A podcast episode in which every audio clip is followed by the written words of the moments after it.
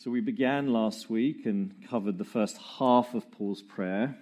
And at the very outset, I tried to highlight the problem of understanding what it is that you ought to pray for somebody who has everything. That was the problem that I opened with because in the eulogy, the first few verses of chapter 1, Paul labors to communicate to the Ephesians that they lack nothing. They have every spiritual blessing in the heavenly places. God has not withheld from them any spiritual blessing that he has to give.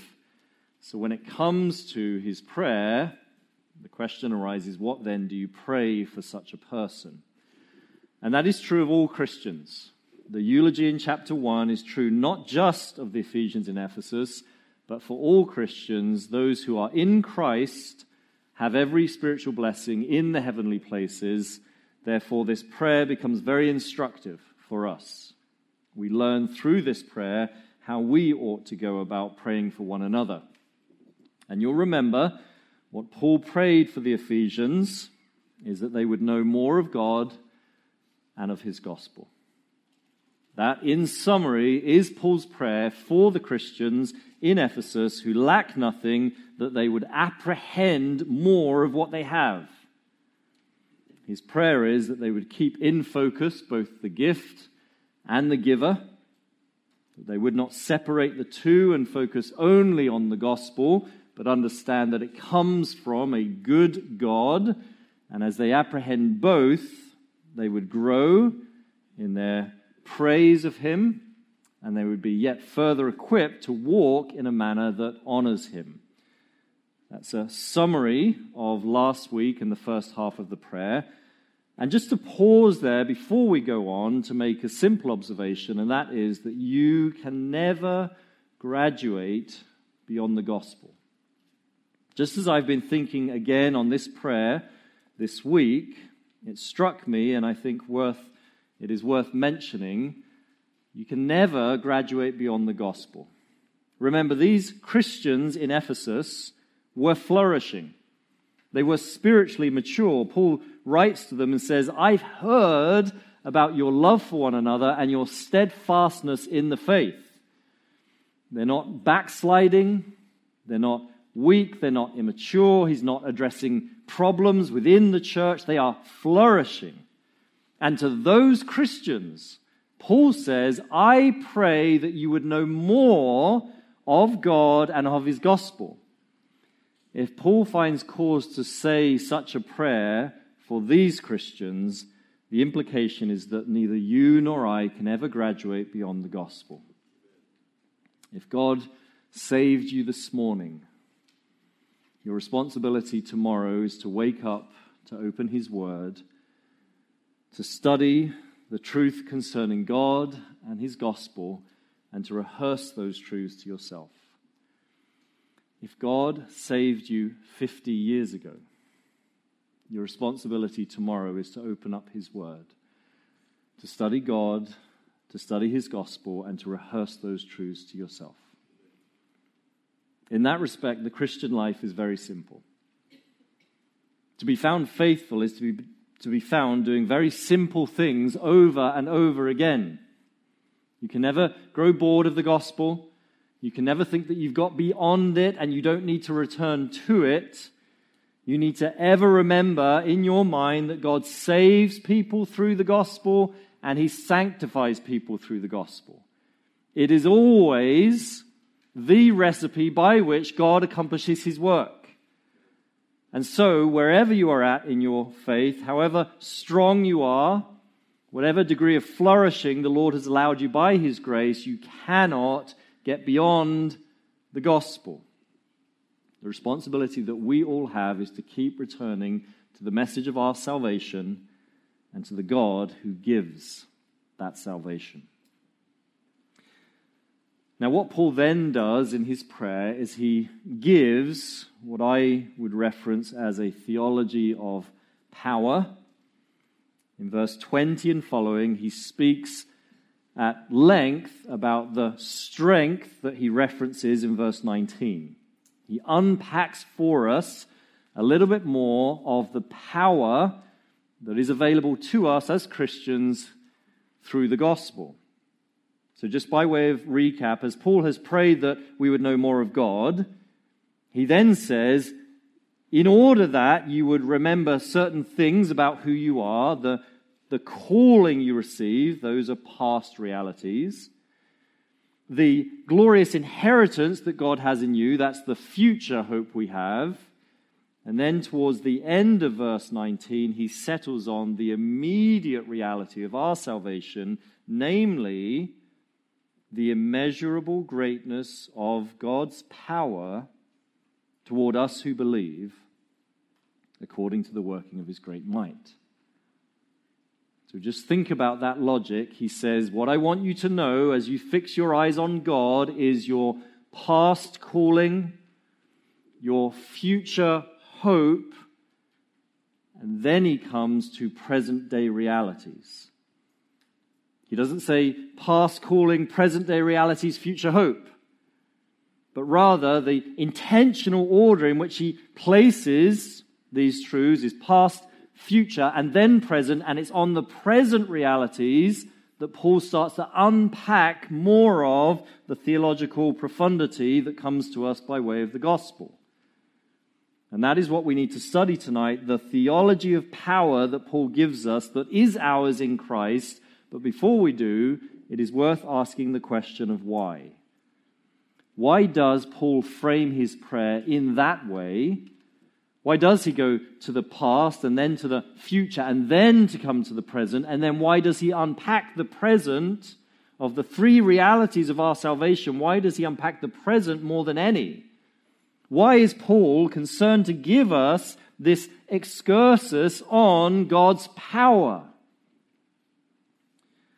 We've mentioned a number of times that the primary theological backdrop to this whole letter is the occult, the Artemis cult in particular, that was prevalent in Ephesus at the time. This enormous temple that was right there in the city and most likely thousands of people going to worship the goddess Artemis in the temple. And as we've seen in Acts chapter 19, that was beginning to cause some problems for the church. They were being faithful to the gospel, and as people were converting to this new way, people who were getting their trade from the Artemis cult were disgruntled. And so there was pressure being placed on the church. We've discussed that, and apart from the reality of the Artemis cult, it would be worth mentioning in addition that Paul, apart from any pressures that they may have been feeling externally, Paul's desire is that these Christians would walk in a manner that is worthy of the calling in which they had received completely independent of any of the pressures that they may have been feeling. There's no reason to think that as Paul had left them, that those pressures had died down, most likely had only increased. Apart from that, Paul desires them to live in a manner that is obedient to the word. And evidence of this is simply the observation that after three chapters, Paul turns a corner in this letter and starts to give to them the implications of this great gospel. You know that halfway through Ephesians, Paul turns a corner in his argument and the emphasis shifts from the theological realities of the gospel to the responsibilities that rest on the believer's shoulders he starts to issue imperatives to the believers, one after another, for three chapters. And independent of any pressure they may have been feeling from all of the folks involved in the, the cult life of Ephesus, Paul says, You guys need to obey. You have to live in a manner that is worthy of the calling that you have received. And the imperatives that he gives are by no means light. You've read them. It's in Ephesians that we find the command given to husbands to love their wives how, as Christ loved the church, laying himself down for her. That's not a light command. It's not an easy command to obey. Any husband that takes seriously the word of God knows the difficulties involved in laying down your life in a daily manner for the benefit, for the spiritual well being of your spouse. We mustn't take that command flippantly. To take it seriously places on each and every husband a weighty responsibility in the Lord. It's in Ephesians that Paul says, Wives, submit to your husbands as to the Lord.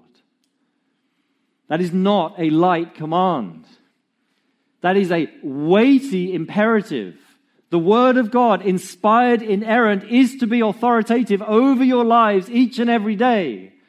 So for any God fearing wife, she is to submit to her husband as to the Lord, and that is not easy. It's in Ephesians that Paul says, Children, obey your parents. It's not easy.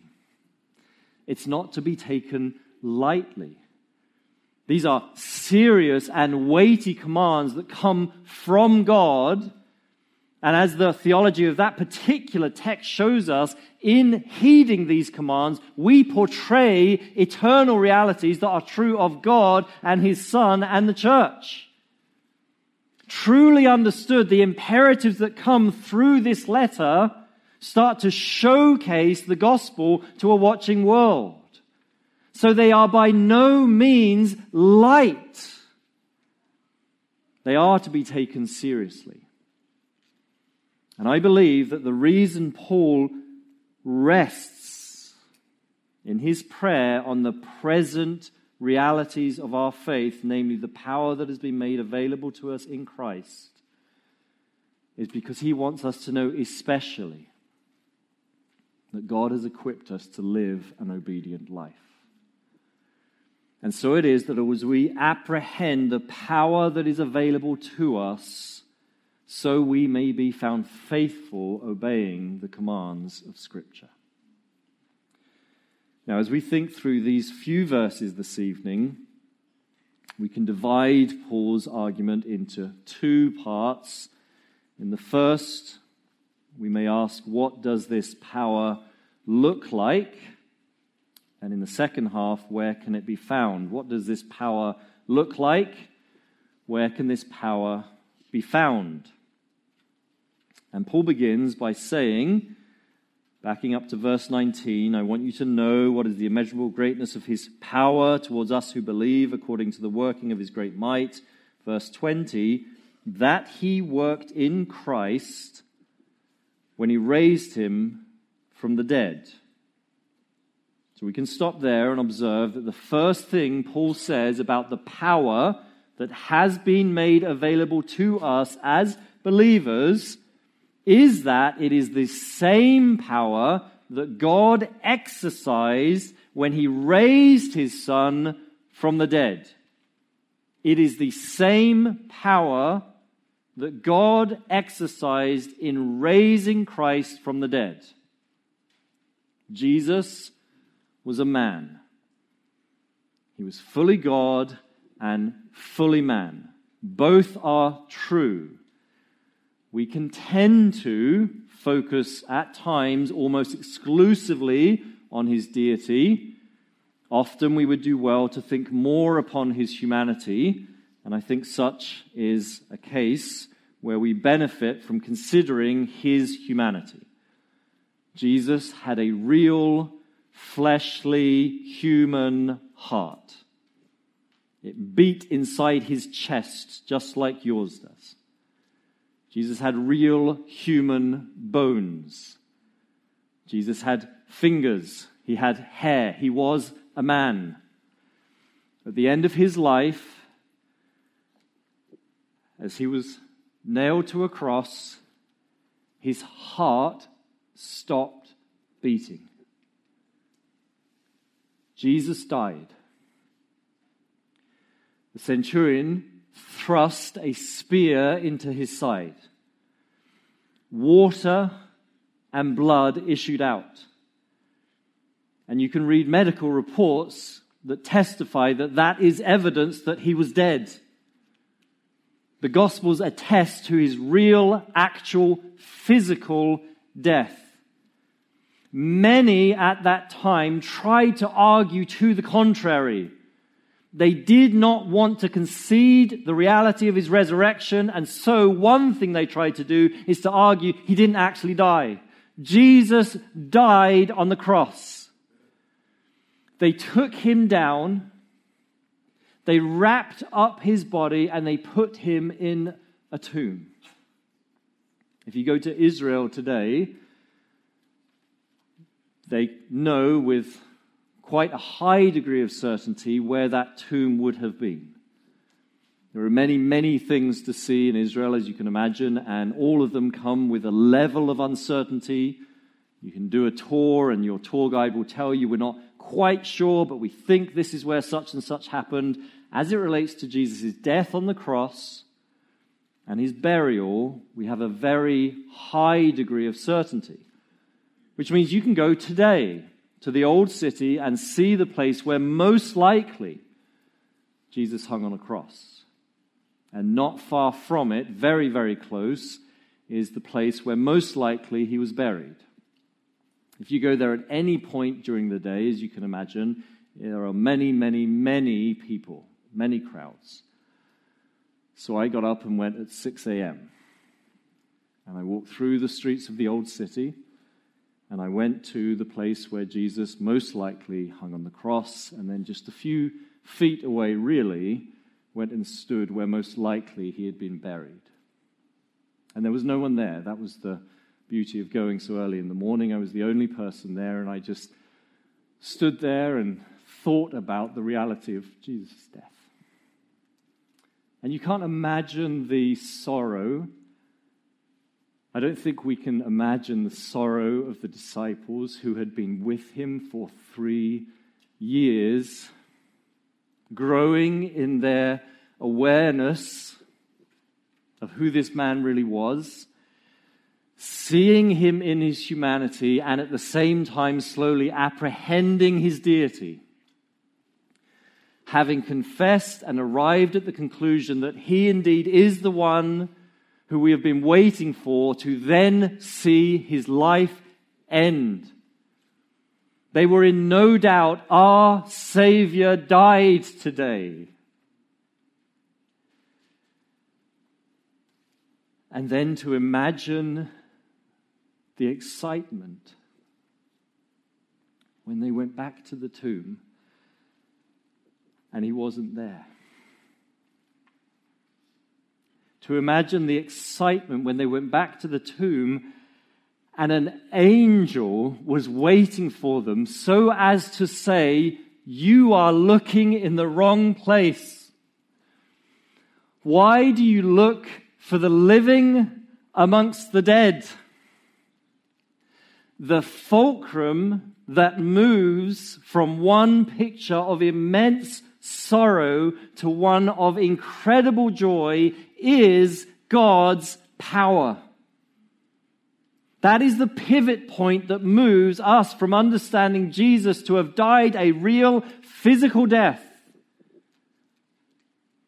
to the point where his real human heart began to beat again. To the point where his eyes opened. And he stood up. He wasn't weak. He bore the scars of his crucifixion, but he was not weak in that moment. But more full of life than ever before, he emerged from that tomb in his resurrected body. And the, the fulcrum the catalyst that moves us from the reality of his death to the reality of his resurrection is the power of God. And what Paul says to us here this evening is that that same power, not a different power, that same power is the power that has been made available to you in the gospel. That same power is available to you each and every day so that you would walk in a manner worthy of the calling that you had received. You are not lacking strength to obey. God gives you incredible power, resurrection power, life reinvigorating power. He raised his son from the dead, and that same power he gives to every single believer so as to walk in a path of obedience.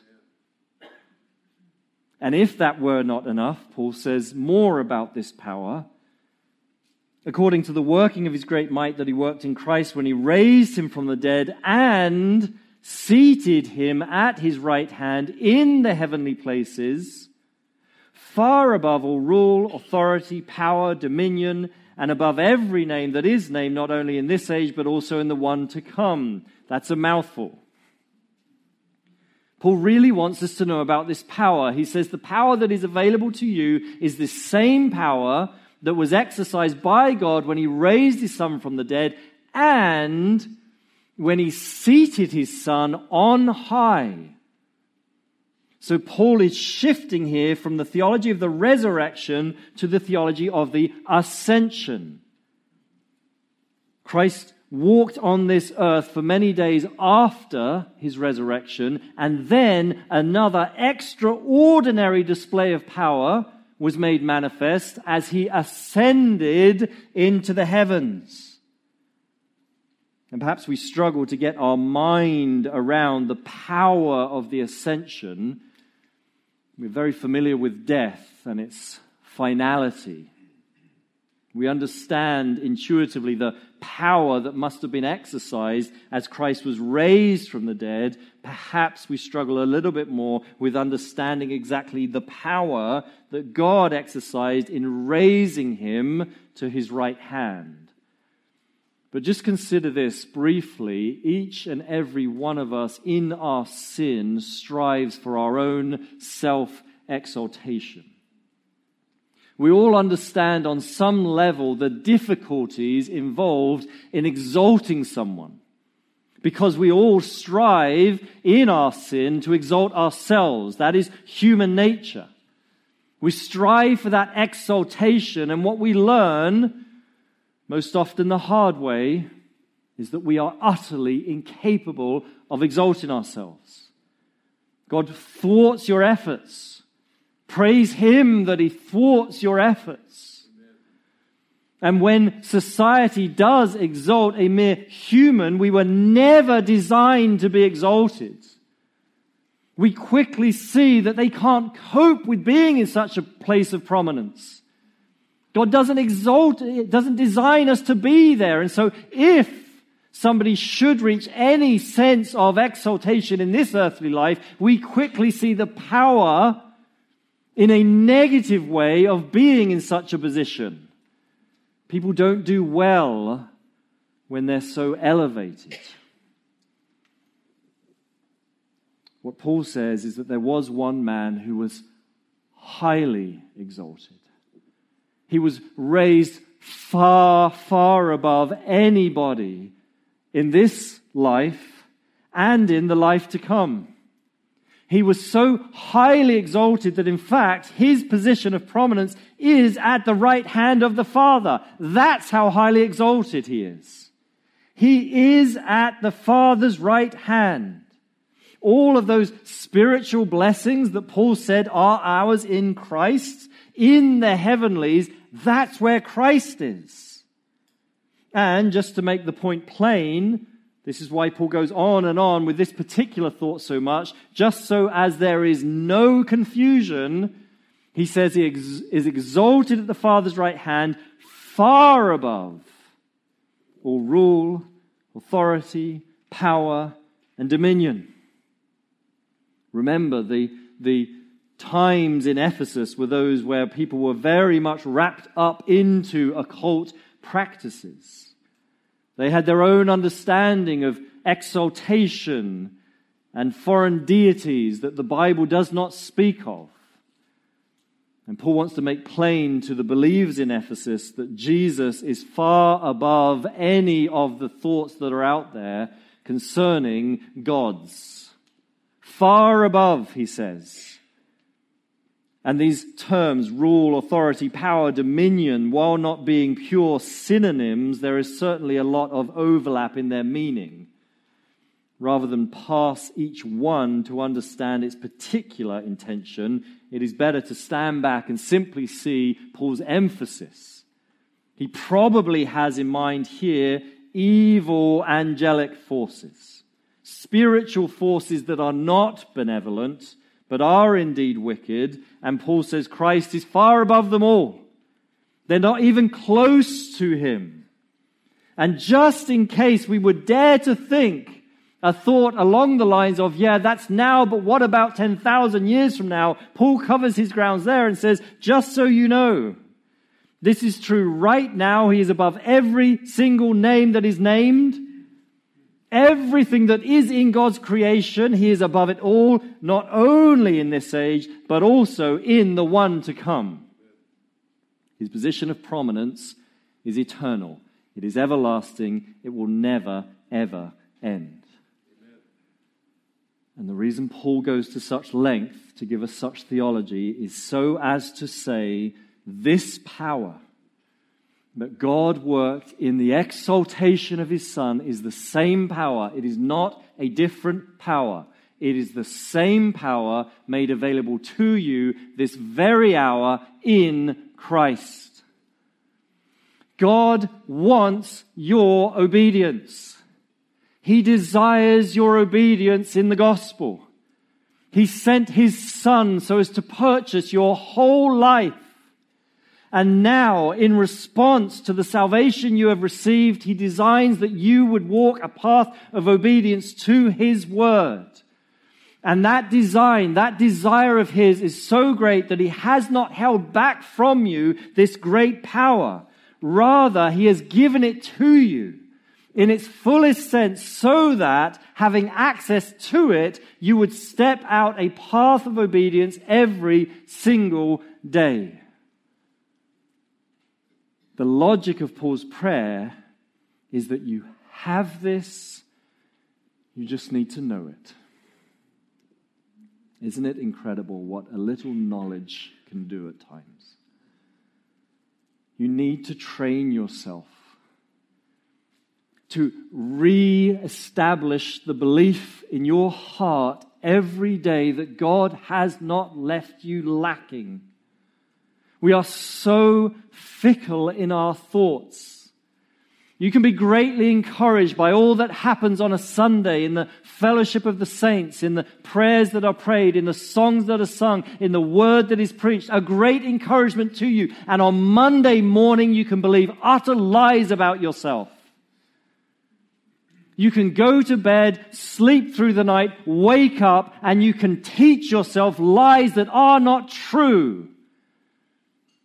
And God wants you to know that which is true concerning you and your salvation. You have this power. He's not going to take it away from you. He doesn't hold back. He generously gives it to you. He does desire your obedience. He has equipped you for it. He needs for you to know it. And so in one sense, again, the Christian life is so wonderfully simple. God does not demand anything spectacular from you, but that you would wake up and preach to yourself afresh this is who the Bible says that I am. This is who Christ is to me. And this is what God has given to me. And if you would do that consistently, faithfully, day after day after day, you will be astounded at the life that you will live in praise and honor of your Lord, the Jesus Christ, who God raised from the dead. You will live a remarkable life of faithfulness, not necessarily accomplishing things that draw attention from men, but walking out a straight path of obedience, quietly, humbly, with all grace and meekness, so that God is greatly honored in your life. Now, with all of that said, Paul turns in his line of thinking so as to address specifically where this power is found. He's told us what it looks like. It looks the same as the power that he exercised when he raised his son from the dead and ascended him on high, but where can it be found? Verse 22 He put all things under his feet, Jesus and gave him as head over all things to the church. I hope, came to me just this afternoon, I thought, I really hope and I do trust that before I gave the answer to that question, before you see it in the text, just by virtue of our few weeks in Ephesians, you would already be able to respond to the question where can this power be found? If you've been tracking with Paul's argument thus far, and I said to you this evening prior to the service beginning, where do you think Paul teaches us that God's power is primarily located, is to be primarily accessed? Where do you avail yourself of God's power primarily? I trust exactly that you would say it has to be the church. That is what Paul is teaching the Ephesians week after week after week. The church is the bride of Christ. And he says to us here, the power that God exercised in raising his son from the dead and ascending him on high is located to be found in the church. In verse 22, he says he put all things under his feet. This is an idiom that would have been readily understood to communicate that God has allowed Christ to exercise authority. It is not simply saying that he is above every other power and dominion, though that is true, but in his position above them, God has also granted him to exercise authority over them. That's what's communicated in verse 22. He put all things under his feet. He now has authority over them. And in that role, Paul says, he gave him as head over all things to the church. Now, the significance of understanding that this power is located within the local community of believers is perhaps best understood when you note that verse 22 there, that phrase, he put all things under his feet, is actually borrowing from Psalm chapter 8.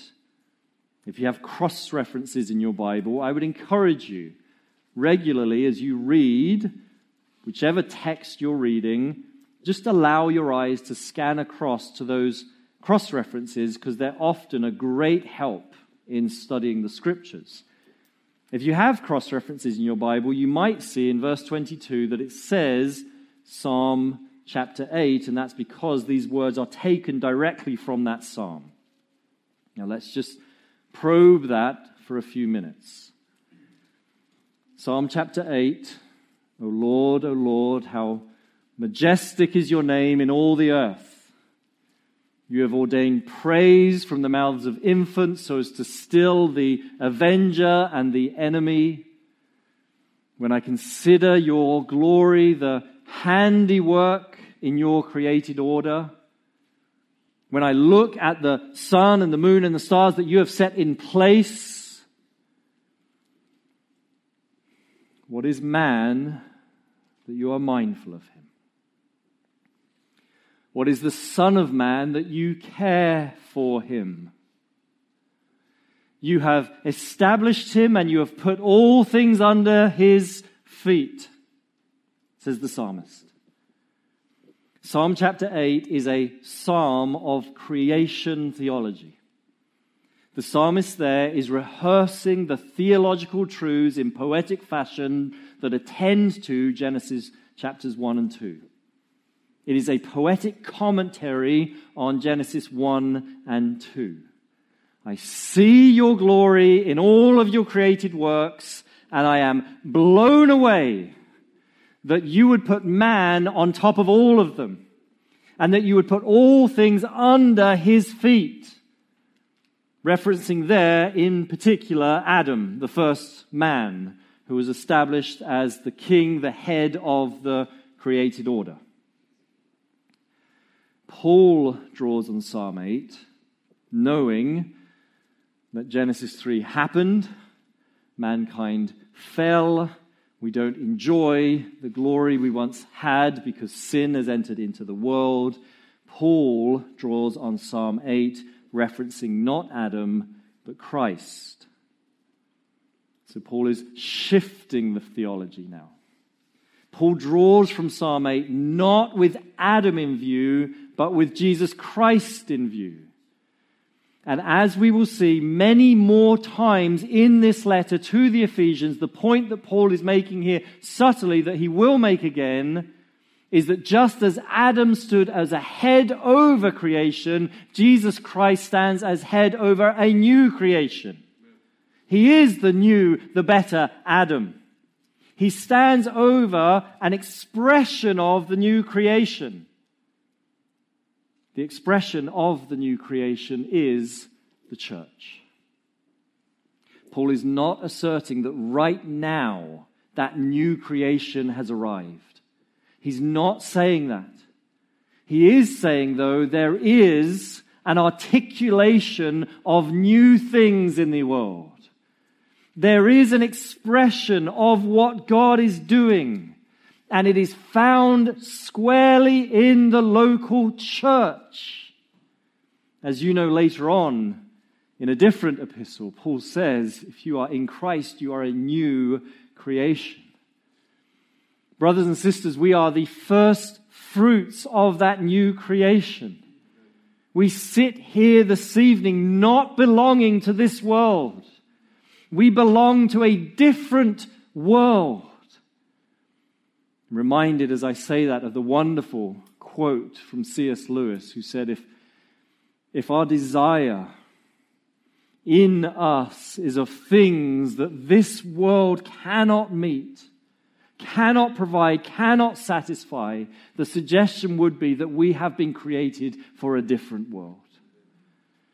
That is the hope that the Christian has, the longing that is in our heart that cannot be satisfied by anything in this world speaks of the fact that we belong to another world. In God's design, He has created the church to be the first iteration of new things that are yet to come. So do you see the glory of the local church and do you start to see the significance of His power being located here? It is not a strength that you can compare with other articulations of power in the world. It doesn't even compare.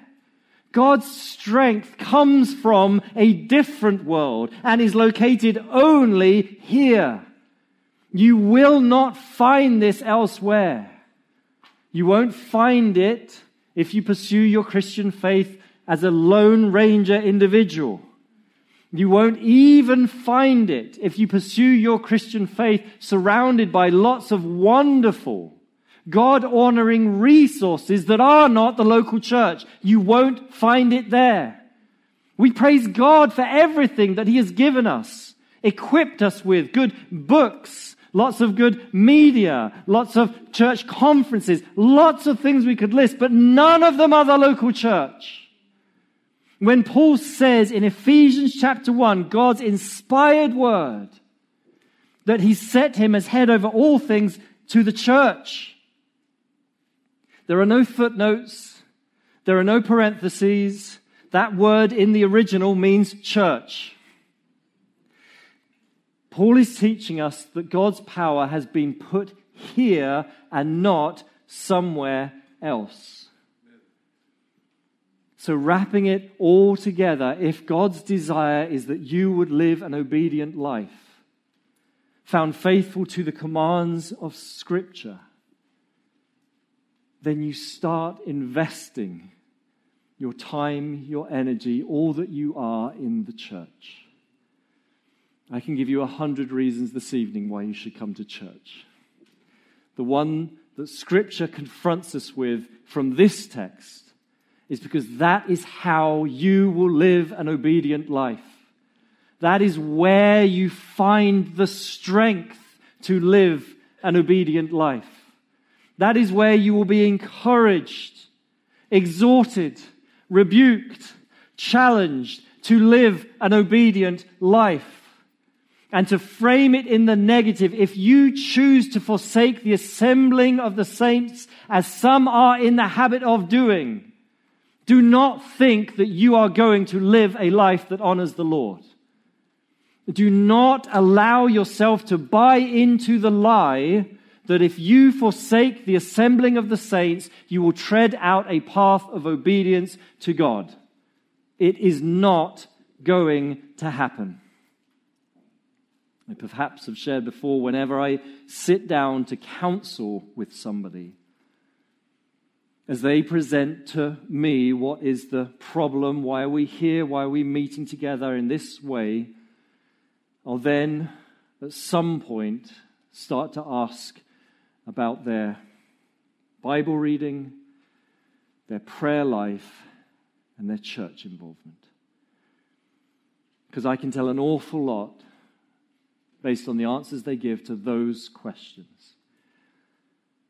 And I am almost certain if we are here in a counseling scenario, if things aren't going right, things have come off the rails, we are, we are needing to be around this table in a counseling environment. I am almost certain that your church involvement is not what it ought to be. And at a foundational level, the way in which we get you back to a healthy position is to ensure that when the saints gather, you are present. You are not doing the bare minimum. You are not the last to arrive and the first to leave. You do not avoid meaningful fellowship, but rather you run towards those things. And I say that knowing that God has wired each and every one of us differently, and not all of us get excited by the idea of lots of people in one room together. I know that that for many of you is a terrifying thought. And I would just encourage you pray that God would help you to get beyond that, to understand that more important than your comfort on a Sunday morning and a Sunday evening more important than you feeling like you are in a safe space is that you would be here in a meaningful way. If you are not wired so as to, to run towards lots of people, many of whom perhaps you don't yet know, then make that a point of prayer. God, help me. Pray on your way to church. God, help me to be a blessing to others tonight. Shield me from, from going back into myself. I don't want to be that person in this church, but would you strengthen me this evening to run towards fellowship? To run towards the fellowship of the saints because I know that your word tells me that is how I am going to live an obedient life from Monday through to Saturday, and I really want to do that. Now, a word on what it looks like when you do show up. No one is asking you to do anything spectacular. Church involvement means that you show up you serve other people and you worship the Lord Jesus. You show up and you serve other people and you worship the Lord Jesus. You show up with a disposition in your heart that I am here to bless others. You serve other people and you worship the Lord Jesus. And when you do that, you will be availing yourself of a supernatural power that cannot be found outside of the church and equips you to live an obedient life. May that be the way in which we go about our involvement at this church to the praise of God's glory. Let's pray.